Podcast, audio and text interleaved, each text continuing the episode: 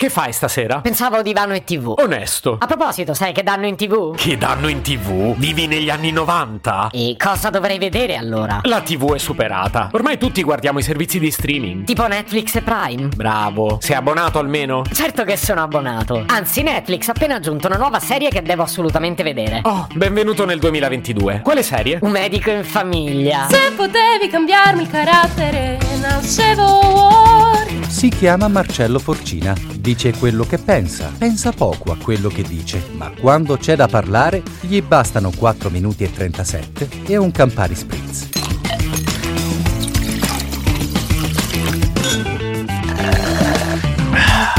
Parliamoci chiaro, non è che morissi dalla voglia di parlarne, ma quando ho visto che Netflix ci sta investendo un bel po' in comunicazione ho sentito il bisogno di farlo. Sì, non i fuochi d'artificio che fanno per una nuova produzione, ma comunque tanto per essere un prodotto di diversi anni fa. Poi certo si tratta di un cult. E va anche detto che ero già maggiorenne quando iniziò. Mi faceva sorridere il fatto che ne parlavo come se fosse uno sceneggiato degli anni 60. Mentre invece, nonostante parliamo di storia più o meno recente, già sembra vecchio. Perché è vero che l'ultima stagione risale al 2016, ma la prima era del 98. Del 98, capite? Lo schermo era in 4 terzi invece che in 16 noni. E per dire, Berlusconi voleva tornare al governo. Beh, in effetti. Um... Era il 98, me li ricordo bene quei tempi. Lavoravo in radio e quindi passavo ore davanti al microfono e nonostante avessi discreto successo, vi confesso che nella vita mi sentivo un po' uno sfigato. E invece adesso passo ore davanti al microfono e un po' di successo ce l'ho. Vabbè, non è cambiato niente.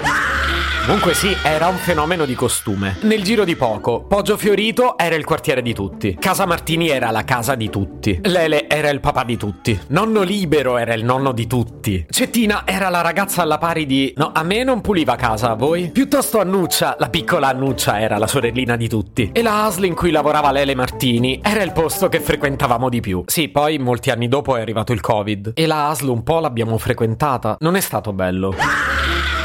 Proprio una bella scelta riproporlo anche alle nuove generazioni. Così anche loro impareranno a dire una parola è troppa e due sono poche. Oppure ai ai ai ai, un giorno ti innamorerai. Ah, mamma mia, quanti ricordi. Tipo quando Lele scopre che tutte le case di Poggio Fiorito sono state costruite con una truffa, quindi non hanno più una casa e devono ricomprarla da capo. Potete immaginare che disastro dal punto di vista economico. Sì, eh, meno male che invece oggi...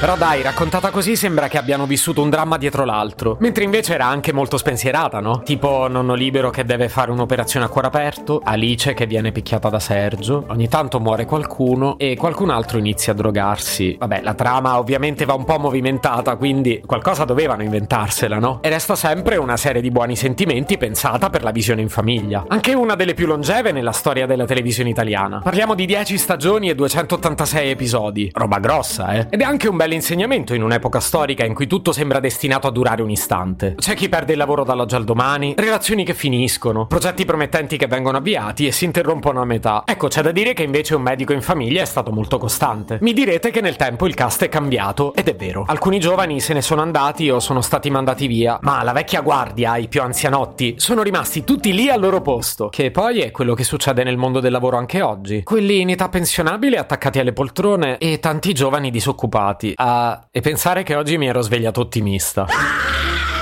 Infatti spero di non avervi avvilito troppo. Io volevo come sempre proporvi un episodio scanzonato, ma forse non ci sono riuscito. Dai, pensate che vantaggio avere un medico in famiglia. Chi ce l'ha vive più sereno. Un parente che si è laureato in medicina e che ci mette meno anni di quanto è durato un medico in famiglia per trovare lavoro. Se potevi cambiarmi il carattere, nascevo Ward. Un podcast inutile, effervescente e tossico, come una pasticca di mentos in una bacinella di Coca Zero.